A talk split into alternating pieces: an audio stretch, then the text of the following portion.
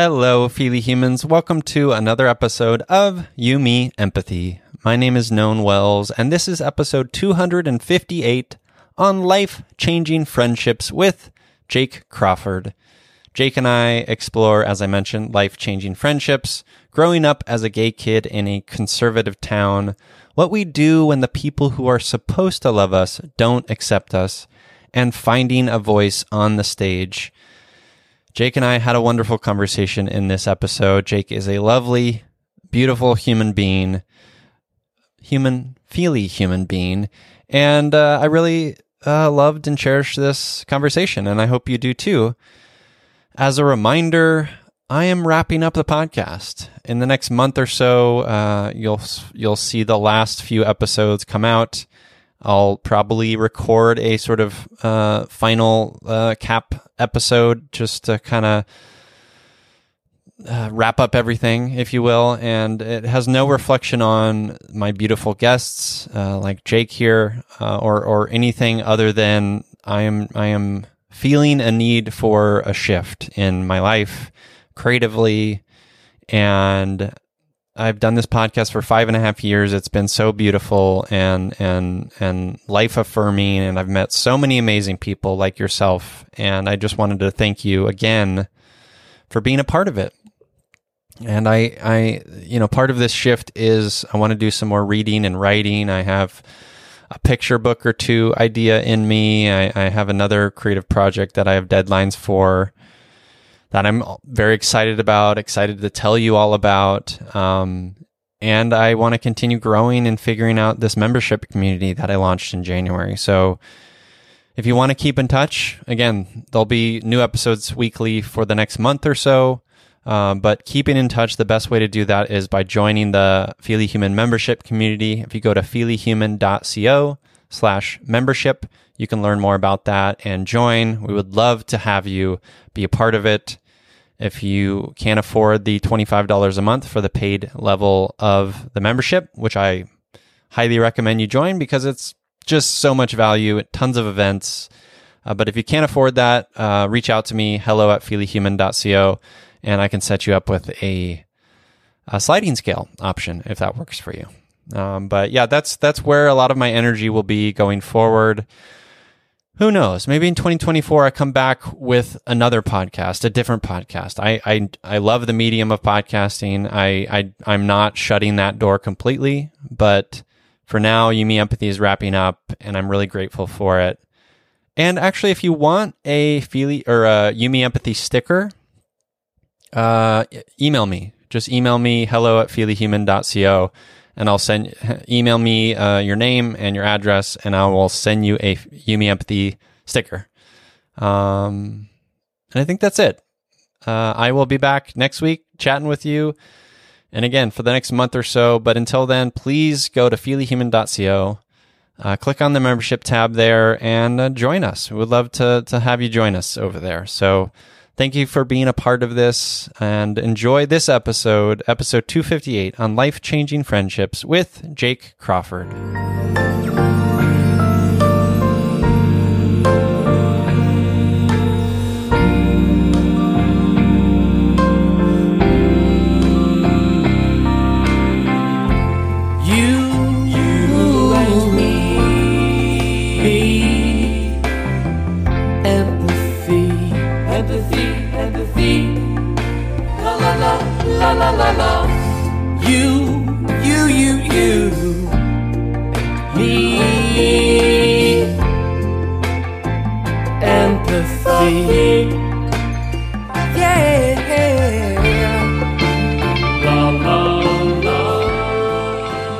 Welcome to You Me Empathy, the official podcast of the Feely Human Collective. On this show, we explore the struggles, the triumphs, the brights, and the darks we face as humans trying to be human on this wondrous and overwhelming pale blue dot. You Me Empathy was created so that we can be witness to our collective humanity through the lens of empathy, vulnerability, and emotional curiosity. We aim to destigmatize mental health lead fiercely with our hearts, feel our feelings without shame and judgment, and share our courageous stories so that others may feel less alone and more connected as feely humans. You Me Empathy is a brave place designed to inspire the beauty in each of us because each of us, in all of our kaleidoscopic parts, makes up a magical whole that deserves to be seen. Today, I am oh so grateful to be here with stage actor, makeup artist, Anglophile, and film nerd, Jake Crawford. Hello, Jake. Hello. How are you? How how how are you feeling? I'm very well. Yeah. Tired but grateful to have another day. Mm-hmm. Mm-hmm. Yeah. I feel that. Tired but grateful to have another day. Yeah. I like that. That's that's well said. um what is like let's start here. What is what is filling your heart lately? Lately it's just been the gratitude I have for my friends and for the world and for art and for just the joy that life can bring. Hmm. Mm-hmm. I love that. Can you, Jake, share a seminal moment or two in your life? Um, this is a question I ask every so often, and it's what that means is a seminal moment means is like a memorable part of your journey, um, whether that's in childhood or in adulthood, it doesn't matter. Just a a moment that is memorable, a moment that speaks to who you are today, um, something that's a powerful part of of where you where you've gone and where you have have come from and where where you are now. Um, do you want to share a seminal moment or two? I'd love to. All right. Um, the first thing that kind of popped in my head was um, I grew up with a stutter and with a lot of disabilities. And in my college year or two, until I moved, um, I got cast in a play called The Laramie Project, which was emotional mm. as a gay man to be able to tell the story of Matthew Shepard and the aftermath of his murder. Mm. Um, after that play, I got nominated for an Irene Ryan, which is sort of theater award that I guess happens. I don't really wow. know much about it. That's amazing. I went to Colorado where Matthew ironically was killed. We, I mean, we went to where he stayed in the hospital. Hmm. And um, after I got home, I met a group of wonderful people and I did the stage makeup for Rocky Horror. Hmm. That was something. Um, and then through that person, I met probably my greatest group of friends I'll ever meet. Um, and I got diagnosed with fibromyalgia. And this one friend taught me about makeup more, and she told me about her own struggles, and she just changed my life. That would hmm. probably mm. be the most one I can recently think of that stayed with me. Was just that whole experience combined to create a new group of friends it gave me strength to continue on when I was really struggling. Um, I just cannot thank that person enough for what she's done for me. Mm. Um, she's a brave human being. And how would you describe that? Like what what she did for you? Like, yes, she sort of. Eh, let me just actually put it in your own words. Like, what is what did what did she do for you? Like what specifically? I thought I was going crazy. Mm. no one, everyone kept telling me the pain is in your head because it causes widespread, widespread pain throughout the mm. entire body. I thought, oh my God, I'm either losing my mind, I might be dying, and I look like crap. And and then she said, you know, um, it's completely normal. You probably just have a chronic pain condition. And I was like, oh, that explains a lot. and then the whole makeup thing, I was not a good makeup artist until she she literally brought me a box full of 50 different items. and for the first time I was able to become a real makeup artist for theater and do what I love, which is makeup and acting and I just owe her a lot. And I mm. tell her that almost every day via text. I wake her up each morning with a little I love you and thank you and I'm a very emotional person, I, I would say. That's a good thing. Can't be until you're in a movie theater with mascara running down your face. Well, I, I think that's beautiful. I I love that.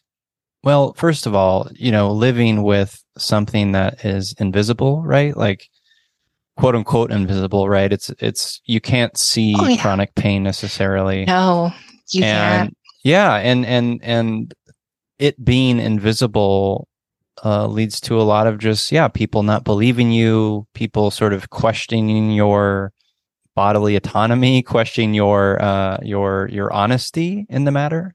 And uh, sometimes, uh, yeah, mm-hmm. if you're of a different sexual orientation, they'll just assume you have a terrible disease.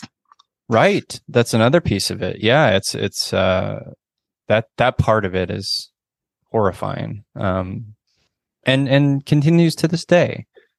Um yeah. so talk about the feeling of being seen like that. I just you know, I grew up in a very conservative town. Mm-hmm. Um, being gay was a no brainer. It was like, do not be this. You're wasting your life. Um, when I got the chronic pain condition, the first thing my doctor said, well, we're going to have to check for HIV. And I was mm. like, um, why? Well, because you're gay, right? I was like, wow. no, that shouldn't matter. I think it's fibromyalgia. Um, I've done enough research and I've had enough tests done. and then when my friend came in and said, you know, I have a, you know, it's completely normal, I was like, this is the most beautiful thing I've ever been told. and she fought for me. She calls, um, her nickname is I'm her little gay, her little gay baby, and she's Mama Bear. and that's sweet. I've never had that. So I was kind of like, oh my goodness, I love this. It's amazing. I just have to say, the women in my life are so incredible. Mm. I just count my blessings every day. And when did this happen? Like, when did that moment happen with Mama Bear? Last year, um, she came over and stayed the night, and I put on my favorite period film called The Favorite, which is it's a gay film. It's a beautiful movie. It's all about women in power, and I loved the, it. she loved it. The Yorgos Lanthimos movie. Yes, I yeah. adore that movie. It Very is good. like my safe place. Hmm. I like the meanness of it and the mm-hmm. smartness. And she's, we ended up, well, she brought over some little ciders. we tended, we actually had a little bit too much. So she slept over and just that whole night, we just kept talking and we went swimming in our, in, in my pool I had, and we talked and talked and cried and it was the most I'd never had a female friend like that, I must add. I mean, I had female females in my life who had given me so much love and hope and strength, but I'd never had a friend like that before. Hmm. And it was like life changing in a way. Mm-hmm. I tell her that every day. You changed my life. You. And then I met another female friend who's also become my strength today, and she asked me to say her name because her name is Aurora, and she's amazing. Hmm. I've just surrounded myself with the best possible people because I've gone through the highest highs and the lowest lows, and which is hmm. actually a quote from Elizabeth Taylor. So I'm going to steal it. Sorry, Liz. but this is Liz's favorite podcast. So, from um, from uh, up in the heavens, she's watching that. Yeah, that's right. I imagine right. she would have been probably been really happy with this podcast. She loved mental health. Mm. I'm a nerd about her. So no, I know that. I know that about you. Um, well, I, what's profound about this and and it needs to to be said and and illuminated is is so much of our lives. Um, you know, especially someone who is dealing with some sort of chronic pain. Um, uh, you know, um, someone who's queer, someone who's black, someone, you know, someone in the intersectionality yeah. on the spectrum, whatever it may be, some sort of othering, right? And you sort oh, of live your life and there's a lot of uh, there's persecution, there's there's um, racism, there's homophobia, there's xenophobia. hatred, xenophobia, all of it, right? And what is a crucial part of that journey and that healing through that journey is one another, right? Is is people like yeah. Mama Bear, people like Aurora, Aurora, um, seeing you, Jake, for who you are, and allowing you to be who you are, and allowing you to be uplifted by them because we need each other, right? Yeah. Um. What um, I was diagnosed with PTSD before I got the chronic pain. That caused it. Mm. I went through a trauma when, when I was little from another family member who decided to take advantage of me. Um, and then when I finally got the chronic pain, it just felt like a full life's culmination of pain and suffering. Mm. But then I've had all these great um, people in my life who like when I was little, this person who I call Aunt Louise, she saw that because my sister and I are both disabled. Um, she's in a wheelchair. I'm not. Of course, all the family attention would rightfully go to the one in the who had more I- issues, and so I was always kind of left behind when it came to certain things. So she took me under her wing. She's not biological, but that lady, um, she's incredible. She's mm. 70 something now and she's just every day I I call her once a week and she her mom adopted me as her grandson and when when I came out to her it was the most extraordinary hilarious thing. she she was 90 something and her first thing was, "Oh, but honey, your girlfriend's going to be so disappointed." I said, "Oh, well, my boyfriend's going to be extra happy." and I'm glad to say I haven't had a boyfriend it's not really my thing. Mm-hmm. but I just have had the best persons possible. I just am so lucky in that way. Some queer people grow up and they're just, they never find the one person who makes them feel safe. Yeah. Yeah. Where, where does your biological family fit into this? Ugh. I mean, oh no, I love them. Um, I love them, but they do not accept me. They never will. And my sister does to a point, as long as I don't talk about it. Hmm. We're twins, so I guess there's that sort of bondness and closeness between us. And I do adore her. She's lovely. But um, they do not accept me. In fact, um, I've been kicked out four times because of it. Because of what? Just being gay. For wearing, one time it was for wearing makeup. One time was mm-hmm. because I I wanted to date a boy. The next time was because I wanted to talk about the abuse. Mm. And so each time my aunt lovingly took me in, but she had just taken care of her mother for a long time. So it wasn't exactly easy on her having a 16 year old kid. Yeah. Um, and I, then I, yeah. Then I moved back in and they sent me to college and I blossomed, or so I've been told. I found theater and that kind of took over and I haven't looked back. How does it feel? I mean, I, I don't, my intention isn't to um, create discord or division between you and your family, but I, I am curious about how you hold that truth within you, the, the, the reality that you are you and you being you is not okay for your family. You are fine. I mean, I've written chapters of books about this, and it doesn't really, I think that's just an honest question. I mean, how can we live with the fact that our, the people who are supposed to love us don't, well, they love part of us, but they can't love all of us? It's painful. It's very, very painful. Um, I want, I mean, I always say they're missing out. Mm, I love that. I love that.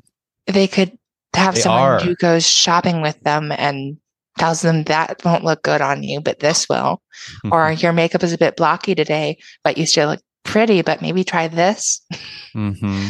and I've, I mean, I've talked to my friends and they've said that some of, um, actually my adoptive cousin, she's kind of, she's on my dad's side. She actually told me that um one of her friends' son came out. She's pretty sure he's gay, and she's like, "I can't wait."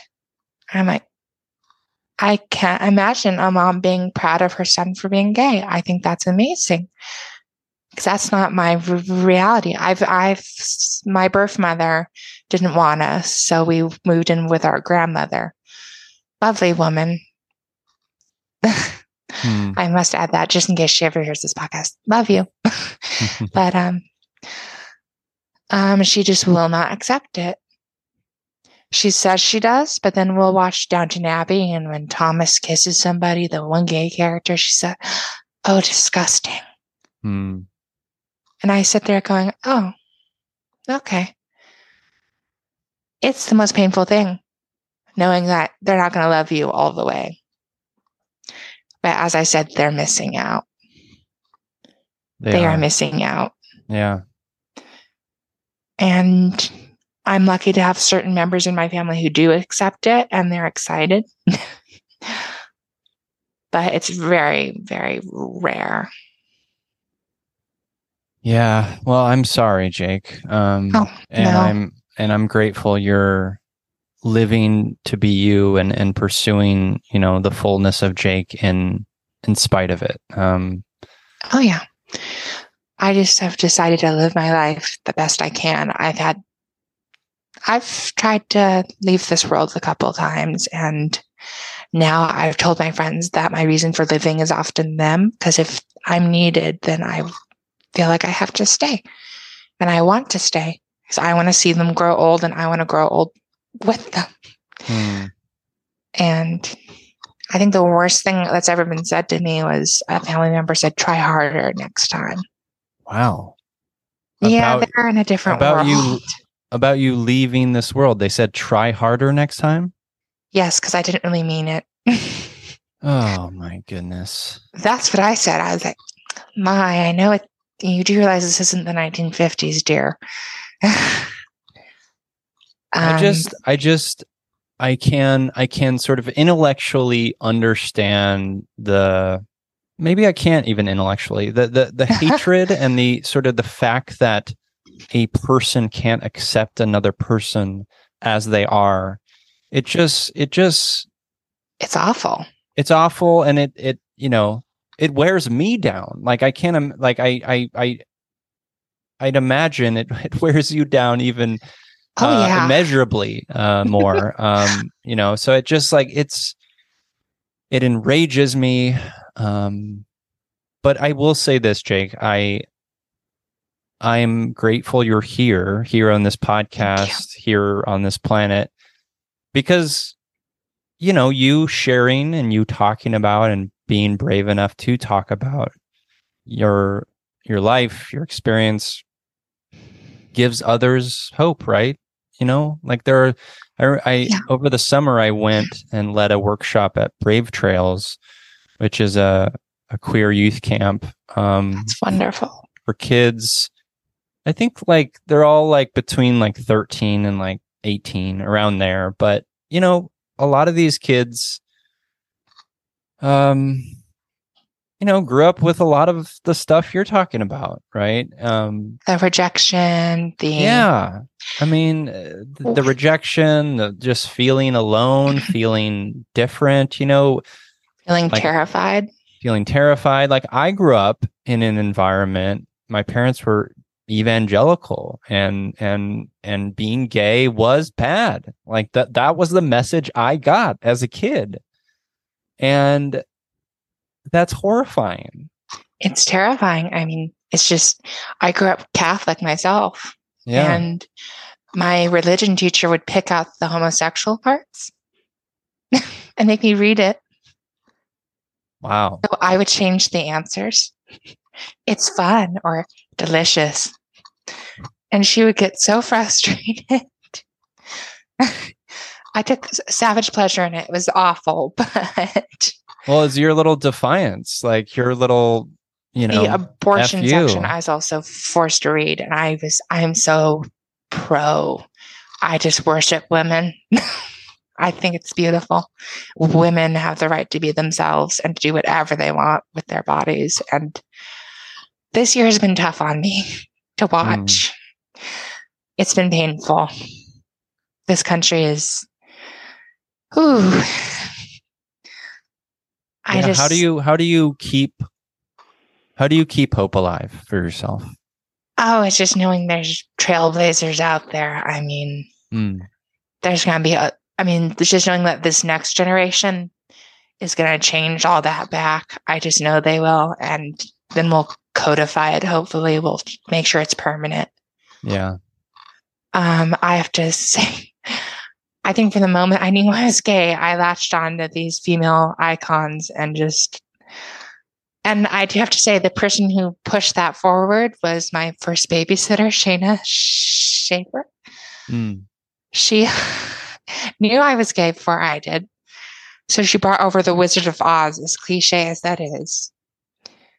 Um, I have to say, as cliche again as it is, Somewhere Over the Rainbow has always been my one hopeful Oh, song to sing whenever. I'm sad. So beautiful. Judy Garland. Yeah, especially Yeah. Judy Garland's version of it. It's it's wonderful. Um, I think it's just I try to keep hope by remembering that we're all here because we can make a difference. Mm. my dream is to become an actor and maybe on a stage version and then eventually hollywood and i want to be that someone that a queer person a queer kid can look up and say hey if he can make it i can Mm. I think movies hopefully are changing to allow queer stories being told i've i'm grateful that i've seen so many female actors pushing for female stories and queer stories and sadly the men portion is kind of quiet Mm. and that kind of bothers me. but I think the next generation is going to change things, and it's so. And I just want to stay around just for that. Mm. Yeah. I was. I mean, even this year, I thought, you know, I'm tired. I'm in pain all the time. I think it's time to go. But then.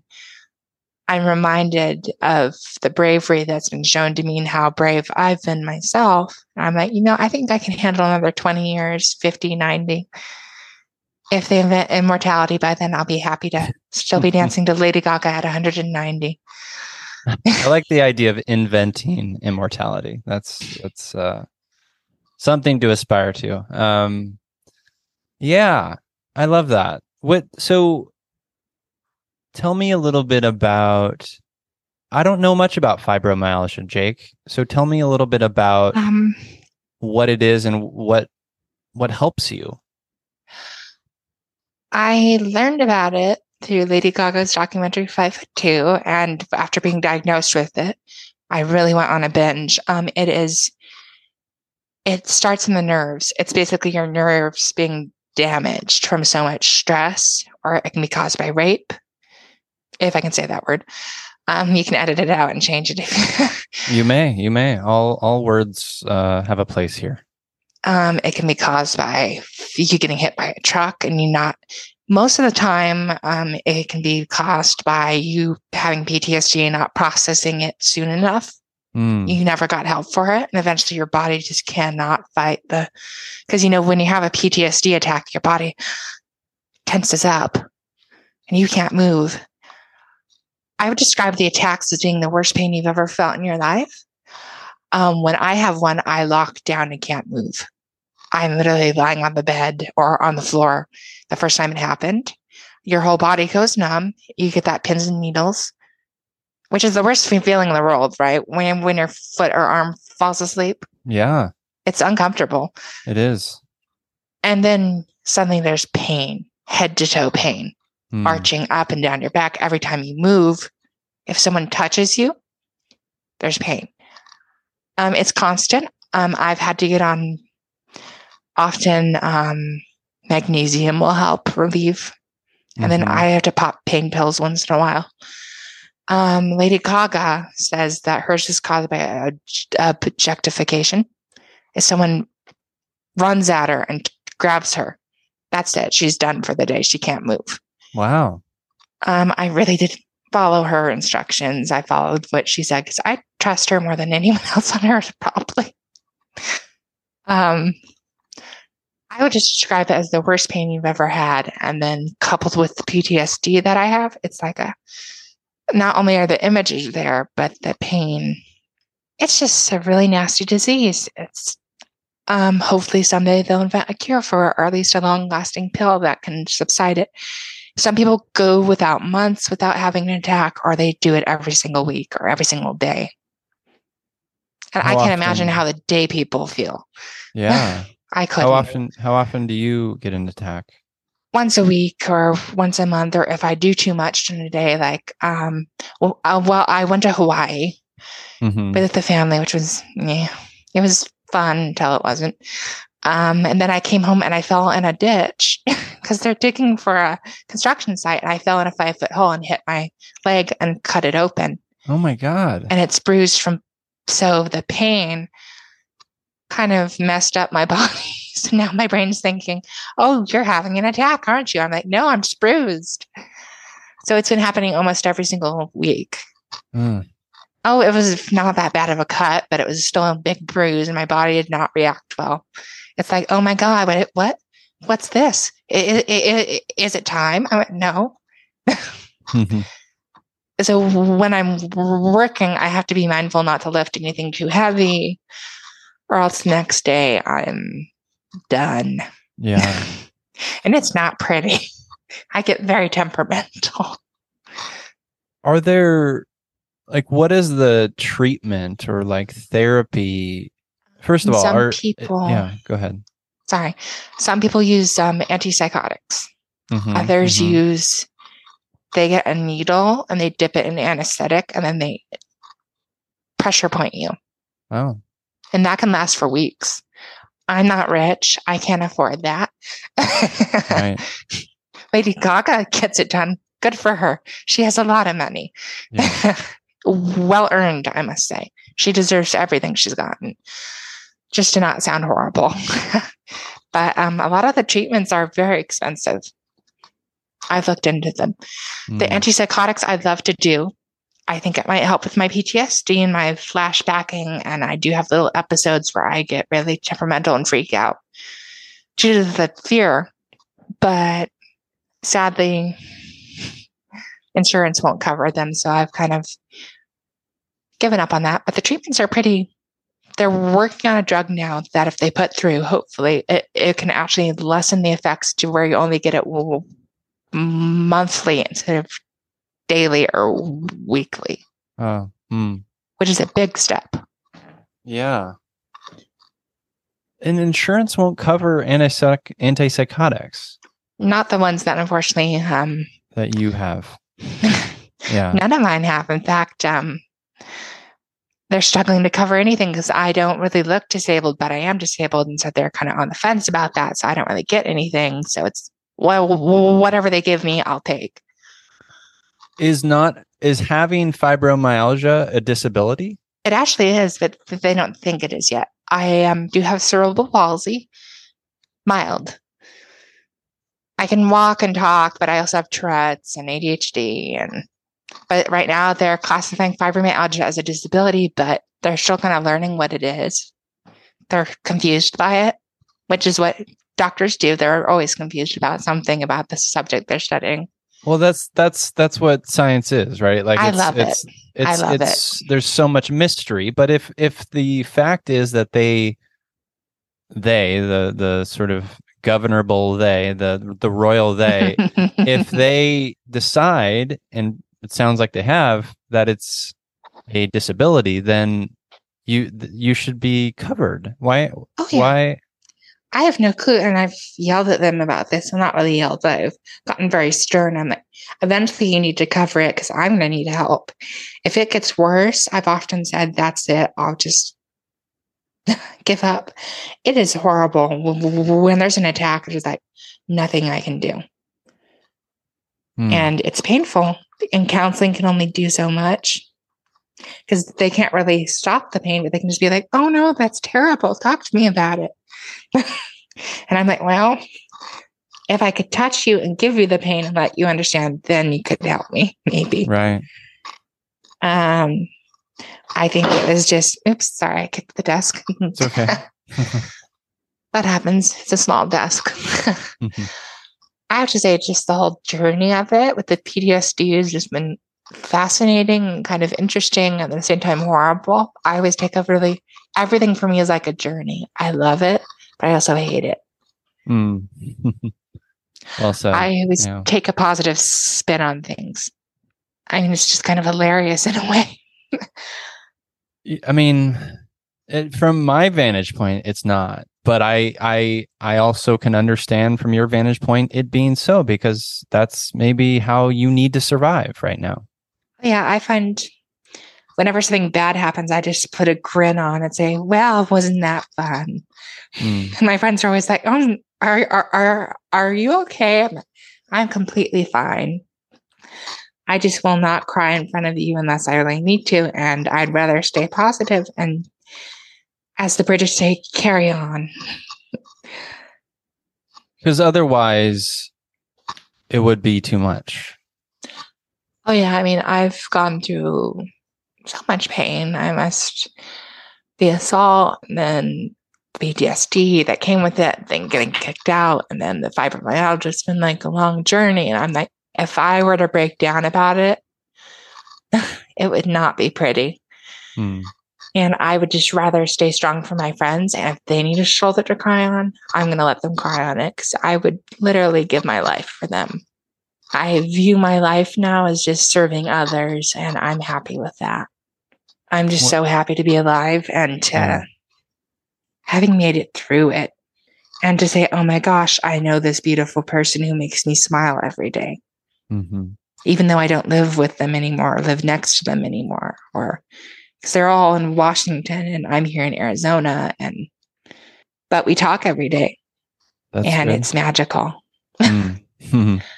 So, what is like you you talked about how your hope is to get on stage and into Hollywood and act more? like, what is what is that like? What is that path? Like, do you dream about that? What does that path look like for you? Do you think? I just need to just like I'm my family wants me to become a teacher and I'm really not a teaching kind. I'm I'm I've been I'm good at it. I mean, I'm good at reading and talking about things. I yak for hours. But for me, it's ever since I discovered acting, it's like a bug that's gotten a hold of me. What um, do you um, think that is? I can be someone else. Mm-hmm. I don't have to be Jake with the PTSD and the baggage and the, I can be this, like for the Laramie Project, I had seven parts. Mm. Each of those seven parts was like a healing bomb, for lack of a better word. It's like a love bomb. I was like, oh my God, I get to be a Southern drag queen this week, or I get to be a lady who killed her husband for the insurance money in improv this week, or um, it's just like I don't get. I, I don't have to be Jake. Mm-hmm. I love Jake. He's a great person, I'm sure, but I can be this wonderful person who isn't myself, and it's. I mean, the applause is nice, but I like the work because it is a job. Yeah. Contrary to what people feel, acting is hard work. Yeah. That's because I mean, you have to appear believable. Yeah or else what's the point of doing it? Um, I have to say being on stage is a lot. I'm comfortable on camera. That was what surprised me because mm-hmm. I, whenever I talked growing up, I would have to scream because I could not talk. I would do that, that, that, that. Right. And my parents loved them. They did not react well to that. They got frustrated and yelled, which made the stuttering worse.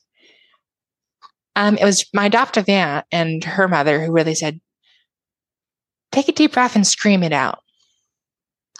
So when I got on stage and on camera, I was like, oh my God, I'm going to stutter. I'm going to pause. I had no problem. And I can't explain it. I had zero problem. Wow. And for the first time in my life, I actually burst into tears on camera. And my acting teacher, she is a beautiful soul. She is, I love her to pieces and I miss her. That woman said, you're crying because you feel seen? I said, No, because I'm finally home. Hmm.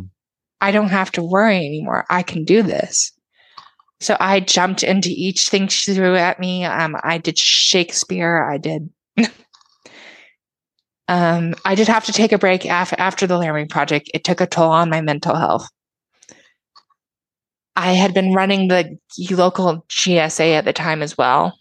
Mm-hmm I've actually started it, which is horrifying to me that there had not been one for almost two years.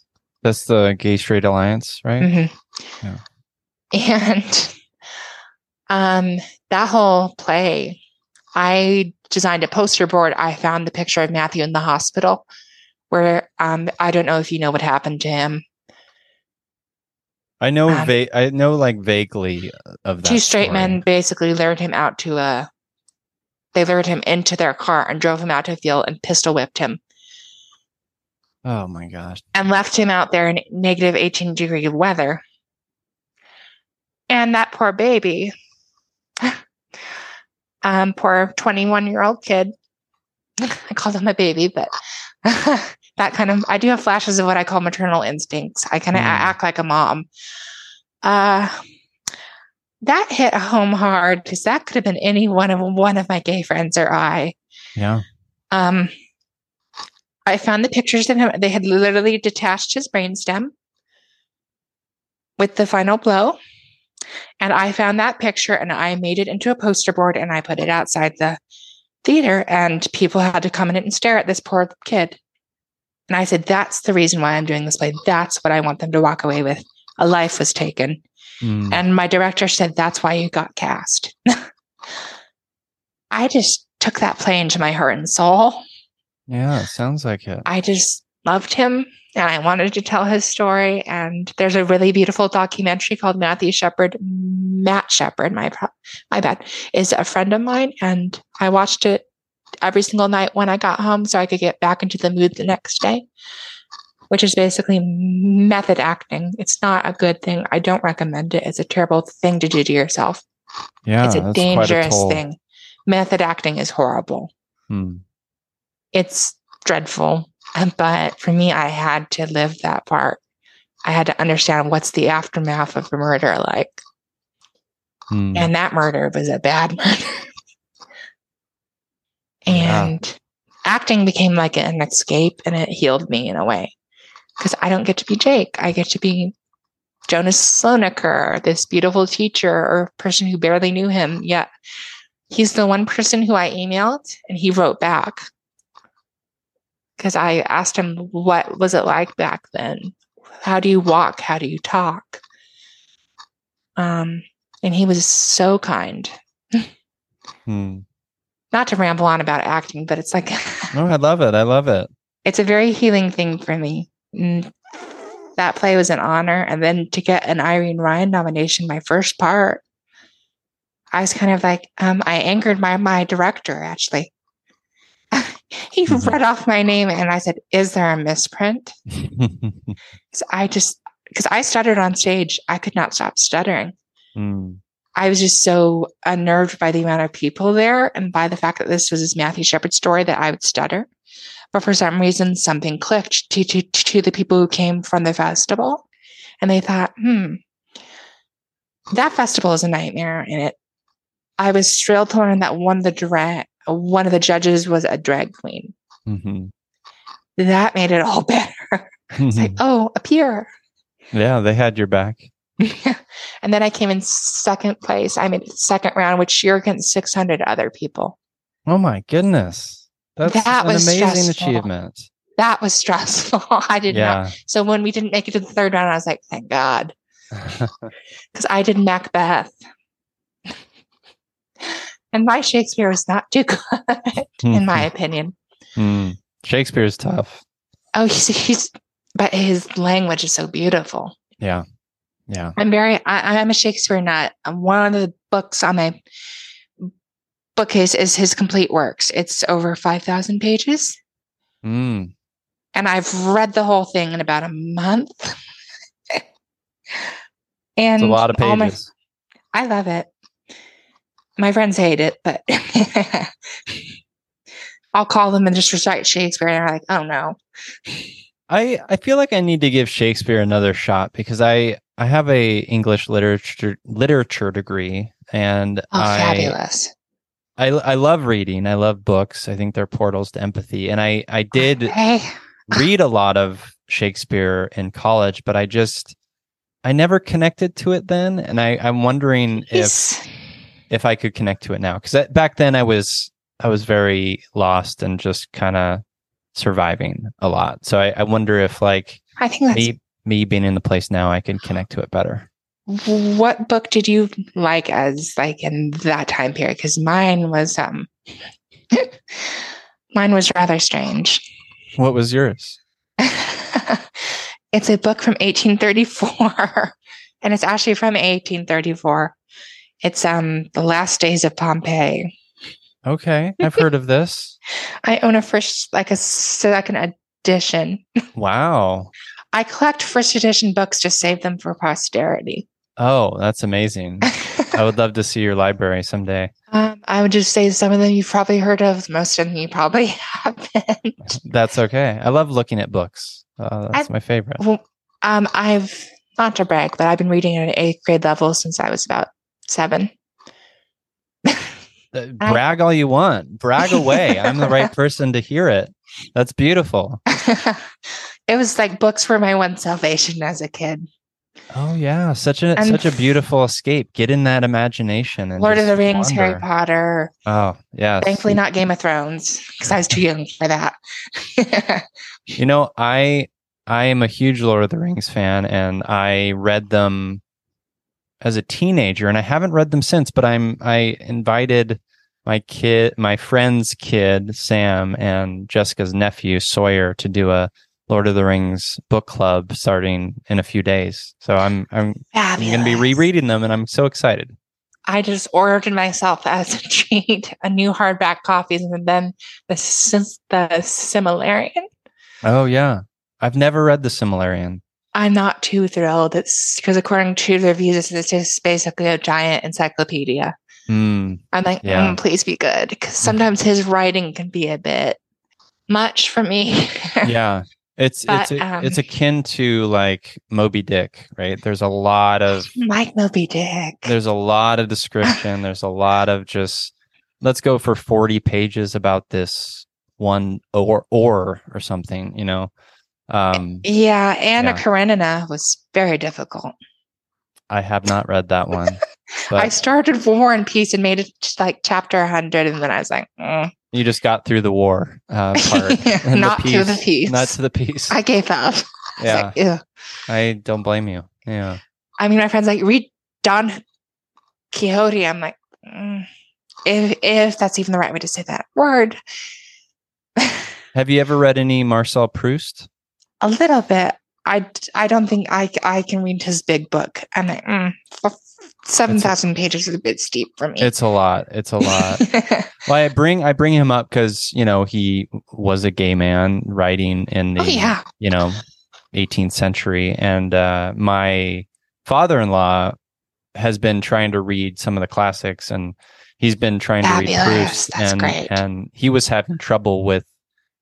He was like, "There's there's no period," you know, and it's the way it's it's a lot of the way that people wrote back then. There's there's a lot of um parentheticals. There's a Oh, lot of true. semicolons. Oh, um, it's. yeah. Um, do you like Oscar Wilde? You know, I I don't know if I've ever read Oscar Wilde, but he was a queer icon, yes, I know that. Yeah. but Um, his writing is a bit stiff. Yeah, But his comebacks were lovely. I'm sure. Yeah. His last words were um, something I'm going to paraphrase on my deathbed. He was dying of a general disease because he lived quite a flamboyant life. Bless him. He was imprisoned for for the charges of um, homosexuality. Mm, Oh, you gotta love those times. And he was dying in a shabby hotel and looked up at the curtains, which were apparently very horrible. And he said, Either these curtains go or I shall. Hmm. Which I think is such a queer thing to say. very, very. I love we it. often use humor. yeah. But I think his writing is stiff, but good writer, but his sayings were beautiful and like I'm obsessed with queer icons like Sir Ian McKellen, I love. Mm-hmm. Yeah. I sort of have a crush on him. And if he ever listens to this, hi, I'm single. I mean, I don't know if Ian McKellen listens to the show. I highly doubt it. But hello, Ian. Hello, Sir Ian McKellen, I should Just say. in case, hi, Jake's single. He thinks you're delicious. No. I think he's just a beautiful human being. And I'm so happy that he came out. I Mm. think it How old was he when he came out? Um, he came out a long time ago, actually. I think he's like in his, I don't want to say maybe 50s, When he was in his 50s. but he yeah. really came out in, in like his 80s and he was seen waving the pride flag at a gay pride float and Mhm. kissing Sir Patrick Stewart, Yes. Yeah. which I thought was fabulous. Yes. I agree. he's I a great queer ally, I thought. Yeah.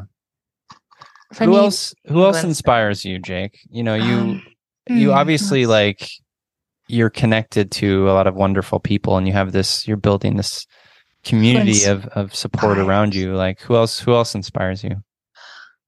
celebrity wise, I'll say Rachel Weisz, I think is she's a beautiful in being. Elizabeth Taylor was definitely Right. just her work with the AIDS epidemic stayed with Mm. me, even though I wasn't alive for it. mm-hmm. Um Helena Bonham Carter's one of them I love. She taught me it's okay to be odd. It's okay to be on. Odd. Oh, odd. Yeah. You know, Yeah, she yeah, yeah. dresses strange and Lady Gaga is an obvious one. Celine Dion was my first love.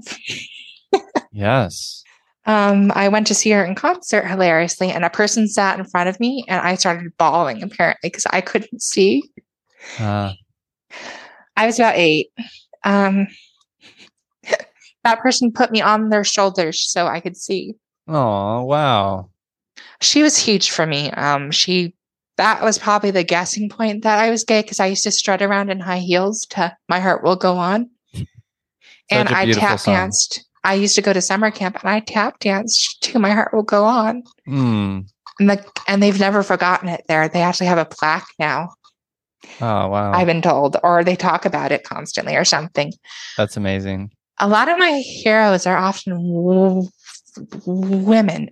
I men just have never really, outside of me thinking yummy, um, they've never really influenced me. Yeah. I Sir Ian McKellen, obviously. Jarek, Sir Jared, Sir Derek Jacobi is one of them. He's also Mhm. gay. hmm Um, just mostly females. I mean, Olivia Colman. She's I think great. she's she inspires me to the huge amount. I mean, she's amazing. yeah, she is. Imelda Staunton. hmm hmm Plays a good Um, villain. I think she's more than that. Um, For sure. I just- for sure. she made a film called Vera Drake that has stayed with me, and she plays an abortionist. Mm. and she gets arrested and says, said, Do you know the crime you committed? Well, that's what you call it. hmm Beautiful words. Um, I don't know. I just have a lot of female heroes. And then I love it. I think I tell my friends that the females are the greater beings. I think they're the best thing about the planet. I agree. I mean, I would say, I mean, I mean, look at uh, just to bring it into reality, right? We have here in the United States uh, an immeasurable amount of gun violence, and uh, oh, it's awful. Of the, I think like upward, I think around sixty-eight mass shootings in the last, I don't know, Mm-hmm. couple of months. All of all of which perpetuated by men. Men. oh, Uh, man. Yeah, yeah, it's awful. Um, just the one last week. I think it was the last week, wasn't it? yeah. hmm That hurt. Um, I bawled. Like I burst into tears and cried for like an hour. Another gay club shooting. Wasn't Yep. Pulse bad enough? I know. And in Colorado, which has already had so many issues. I know. How do you keep? I mean, how do you like? How do you not like armor yourself against that and just start shutting down? It's just oh yeah. It's just like it's it, it makes you afraid to be gay or trans in an open space. Yeah, yeah. Um, like when I went back to Yakima, my hometown for a little bit in July because I went back in May to celebrate my birthday because I was like, ew, not my family. I'd rather hang out with my friends and celebrate myself. So I bought a really beautiful silk gown and I wore it. And was fabulous. I went back in July to help my adoptive aunt because she went to Iceland. Bless her, she needs it. She's been stuck in the house since COVID. Um, I decided I'm going to go out and party for my last night. And I went out and got assaulted by a man because he th- thought I was a woman, followed me home from, followed me across the street from the bar, found out I wasn't a woman. Was none too pleased about that. I'm so sorry. That's oh, awful. I, I took it as a sense of, I, I took it was such a hilarious error. I just make jokes about it. I was like, well, he ripped my blouse. That's, that's what I'm really mad about. And my friends are like, are you okay? I'm like, I'm dealing it with humor. It's just, it, that's what made me turn into like an activist here. I'm like, now it's like, and then to have the club shooting happen later that same year, it's like, ooh. It's not. It's, it's really not nuts. okay. It's not fucking okay. It's it's horrifying, it's, and just the the gall, the the ego, the insecurity, the to- toxicity of that man to do that is um horrifying. That I mean, he's a byproduct of this system, and it's horrifying. I do have to quickly say that I do have four wonder, five wonderful male friends who have been six, I should say, who have been my my biggest supporters, and they're wonderful straight men. not to drag on men for too much. Like no, I mean, I think I think it's warranted. Uh, you know, you, you hear not all men, but yes, I would say yes, all men as a default, and then change our minds, change our hearts, oh, yeah. right? Prove, just, prove yourself. Oh yeah, I'm just so lucky that when I told one of my male friends, I mean, he actually dates my um my my um mama bear. mm. He just took my hand. He said, If you don't want me to touch you or anything, you let me know because you're beautiful and you deserve to be loved, but I'm going to step away and let you feel comfortable. Because mm. that man violated me in that attack. He took advantage. And so he saw me withdraw my hand, but then I let him take it because this man is a beautiful human being. He's a giant papa bear of a man. He just loves hugs. He's and then I told my other friends, and their reaction was the men were like, Do I need to go beat someone up? I'm like, No, because I never saw his face. But if you ever find him, go ahead. Mm. but I was so thrilled. I mean, that cemented in my fact that I have six beautiful male friends who will kill for me, even though I'm quite capable with a stiletto. yes, that's right.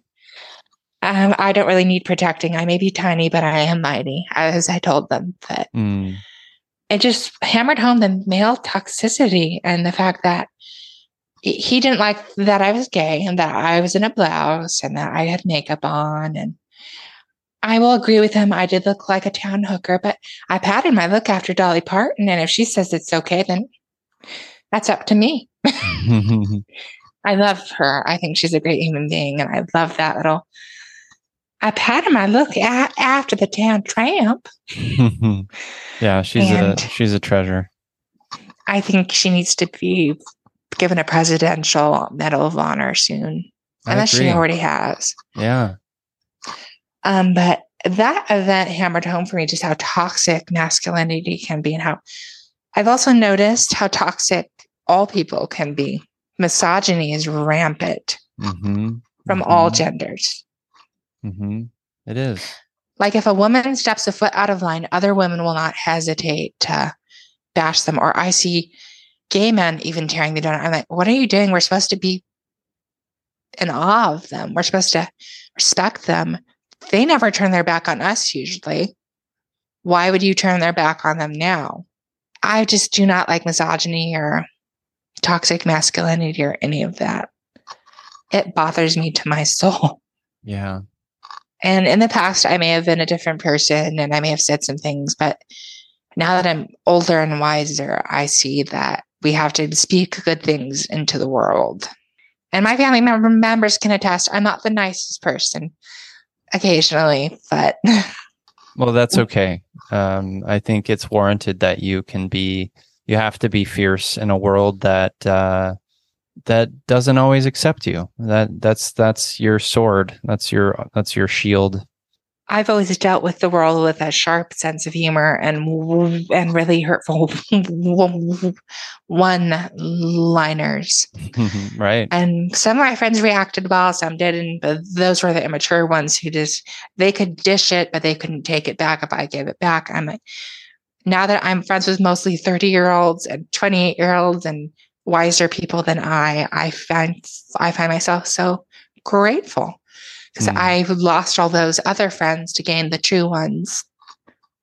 Yes. They accept Jake and his one liners and, and, and, inappropriate comments about himself and where That's he it. just drags himself down to mm-hmm. make others mm-hmm. laugh. And I enjoy that. That's my type of humor.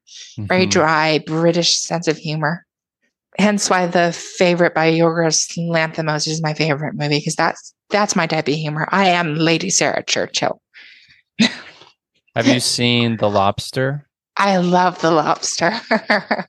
another another he, he, that guy has a a dark sensibility. He's just a brilliant director and he yeah. embraces the queer uh, ideology in a way that most directors will not. Yeah. Mike Leigh's another one that I feel understands. Um, I really like Paul. I'm afraid to say his name wrong. Um, he directed Licorice Pizza. Um, oh, Paul Thomas Anderson. I think he's brilliant. Yeah, he is. I'm hoping female directors will soon become the more norm. Mm-hmm. Mm-hmm. That'd be lovely. Um, like yeah. I'm already gearing up for this year's Oscars, and I'm excited. And I'm excited for Michelle Yeoh. Oh yeah, Michelle Yeoh. Yeah, I every everything everywhere all at once is my favorite movie of the year. Oh, and I really like Tar. Yes, I need to see Tar. I need to see Tar. She's brilliant. Um, yeah. Most people are angry at it because it does raise questions about cancel culture, cancel culture, yeah, that have been undiscussed. Mm. Um, and then I'm really excited about Brendan Fraser. Right, the new uh, the whale. I th- I'm yeah, just so whale. excited about that. I mean, most people say gay act- straight actors shouldn't play gay. I'm, Brendan's not going to do harm by it. Brendan is too big of a sweetheart. And that man, as a victim of that kind of abuse myself, I am so happy. I'm just so happy for him. I'm yeah. excited. And if he wins, RIP my Snapchat stories and my Facebook, it's going to be exploding with cussing and mm-hmm. I'm just so excited. I think to celebrate artists is something that we should do every day. Like on my Instagram, I pick a woman who inspires me a day and then I post about her and I list her achievements and I pick the best pictures, young and old. And it's fun. It's I love that idea. Yeah, that's great. My friends enjoy it. They're like, it's so cool. All these different people we've never heard of. I'm like, that's because you're not an old soul. mm-hmm. Like I talk about Ella Fitzgerald and um, Maria Callas. Mm-hmm. Mm-hmm. Callas, or I'm, I've yeah. never really known She's how to pronounce her name. Yeah. She's Greek, so I don't really know what her pronunciation would be. What Bless her, uh, she was a diva. Rosetta Rosetta Tharpe. I am mentioning her. I'm, I was actually planning her for tomorrow. I I, oh, I nice. took a break because I was running out of people. I was like, oh, I'm kind of tired now. I did Marilyn. I did uh, Elizabeth Taylor. I did all the females who have influenced me. Hmm. And I just have to hand it down to them. I mean, the world is full of such incredible people. It is. And then is. you have the school shooters, and you're like, oh, there's also those people. Yeah. So I want to start winding down. I but I'd love to hear from you, Jake, uh, in regards to like what is next for you in terms of acting? Like what how are you how are you sort of positioning yourself to get the next role or are you trying out for parts? What is that look looking like for you right now? I'm studying different styles of acting. I'm researching, I'm picking parts that I want to do. Okay. Like um I want to do Richard III. Mm. I want to do King Lear someday. I'd love to play Lady Macbeth. yeah, that'd be great. She's delicious, the evil. Yes. I love a good villain.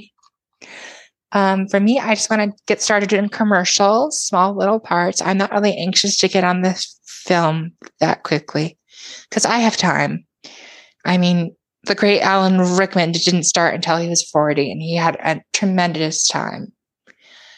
I would just like to get started in theater more. I love getting to correct your mistakes the next day.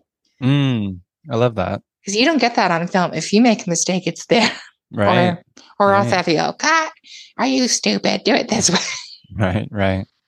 Um, I just I just want to find a character that fits me like a glove. Is there a theater scene in Arizona where you're at? Oh, um, I mean, there's the one at the senior center. Right.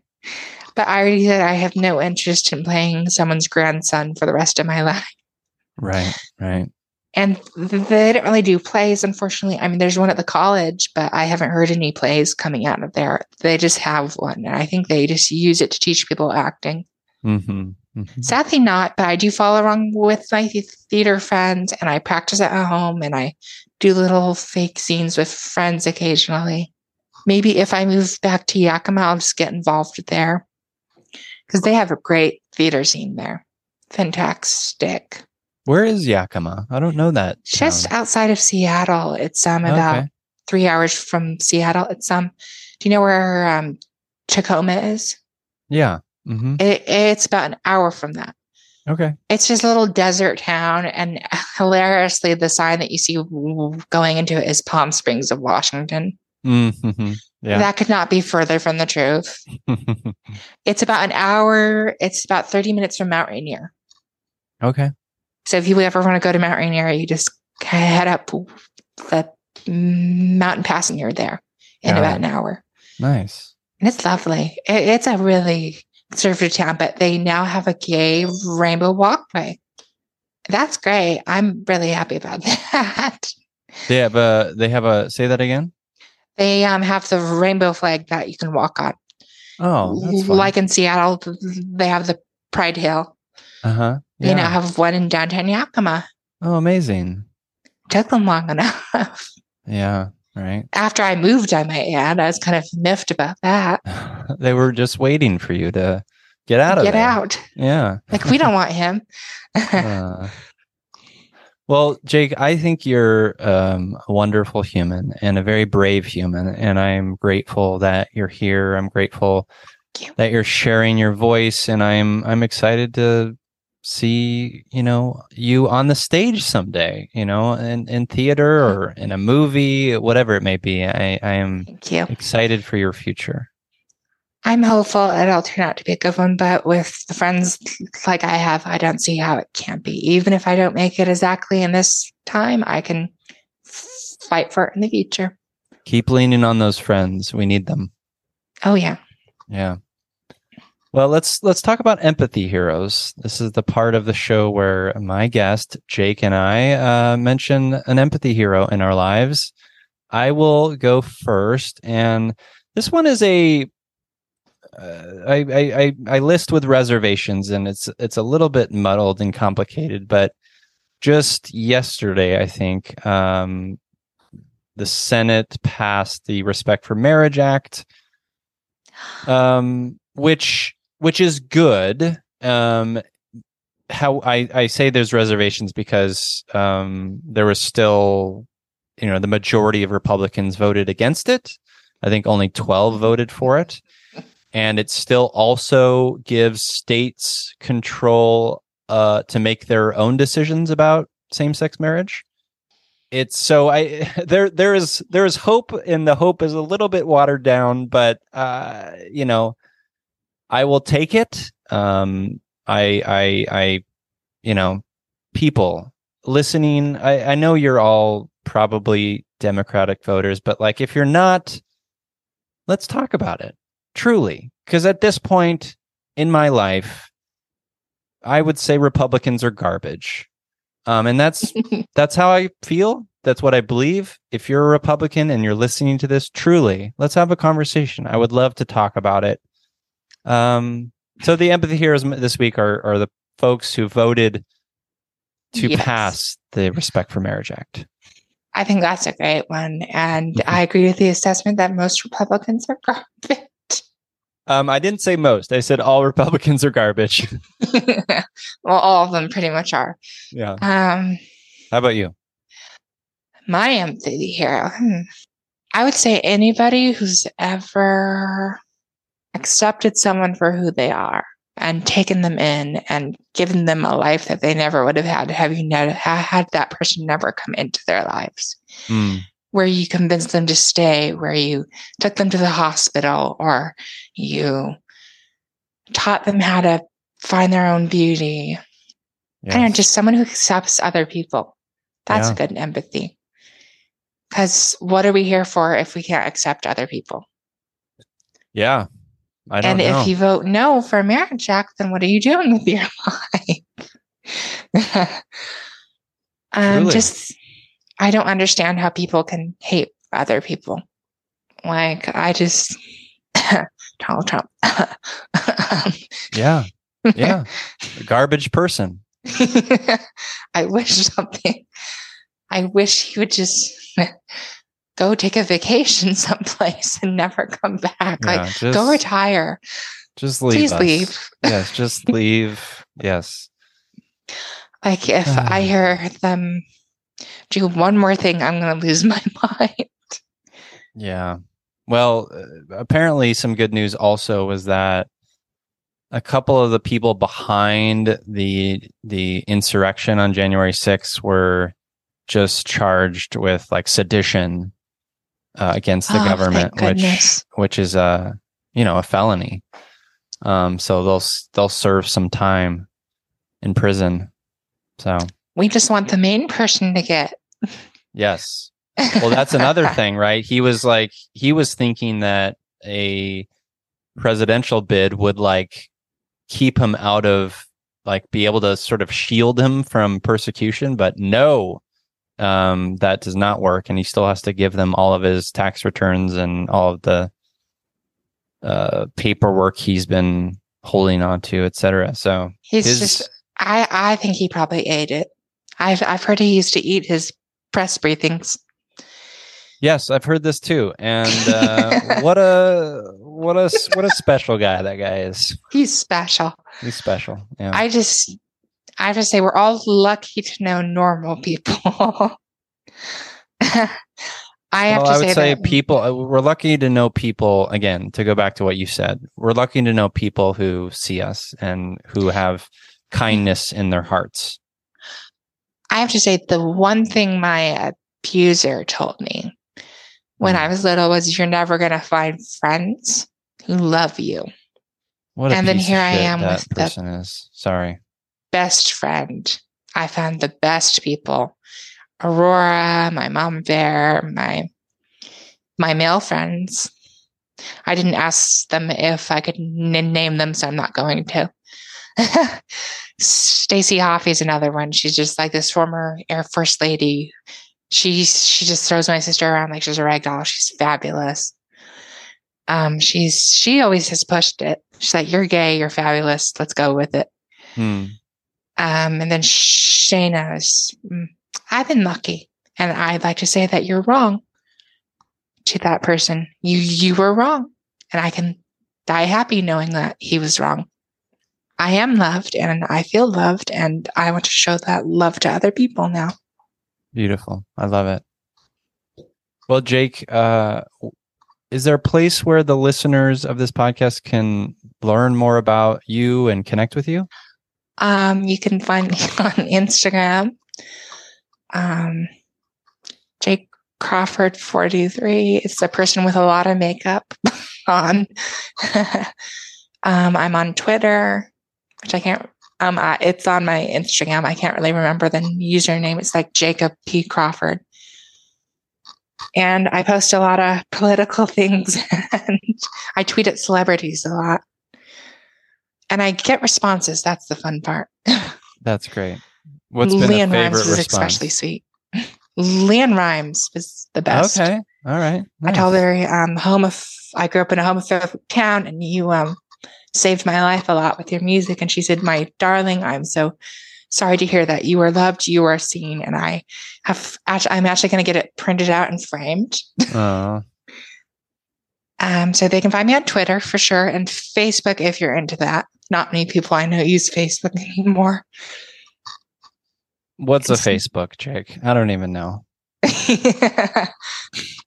Facebook something. well, that's wonderful. I, I will make sure to include the link uh, to your Instagram in the show notes uh, for this episode at feelyhuman.co. Um, and I definitely yeah. follow you because I think you're a beautiful human being. Well, thank you. Um, thank you. I don't. I, I, in my head, I was just going to say "good sir," but I don't know if that. I think I was thinking of uh, Sir Sir Ian McKellen and Sir Patrick Stewart. Um, but thank you. I, I don't talk that. like that, but.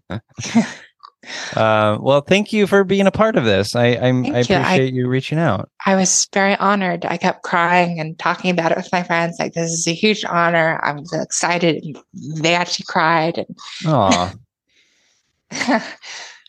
I just, I'm just honored by it, and it's been a complete pleasure. Um, and to be able to talk about mental health is important to me and the people who have guided me, all my friends, Katie Glaspie and all of them. I'm just grateful to have this opportunity. Well, I'm grateful too, and I am honored, truly. Um, thank you. Thank you. Thank and you. yeah, and to you listeners, as I always say, I'm here, you're here, we're here together on this wayward, overwhelming, awe inspiring pale blue dot. We have each other. It's you, me, empathy.